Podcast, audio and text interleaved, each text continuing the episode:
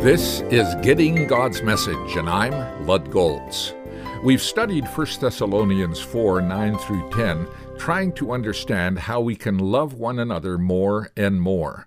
Remember, Paul says in verse nine, "Now about brotherly love, we do not need to write to you, for you yourselves have been taught by God to love each other."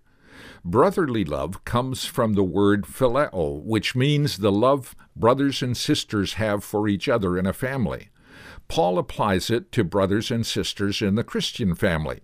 He said he didn't have to write them about this because God had taught them to love each other with agape love. Jesus referred to this in John chapter thirteen, verses thirty-four and thirty-five. "A new commandment I give you, love one another. As I have loved you, so you must love one another.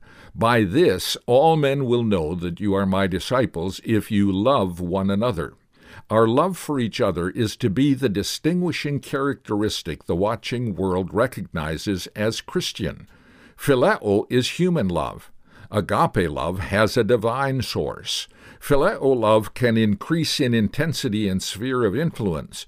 The Thessalonian Christians were known for their phileo love for the Christians throughout Macedonia.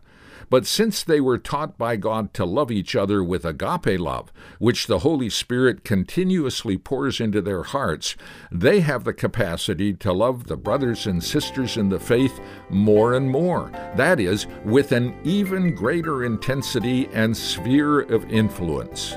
More on this in our next visit, and if you'd like to review this message, go to my website, Getting Gods Message dot org.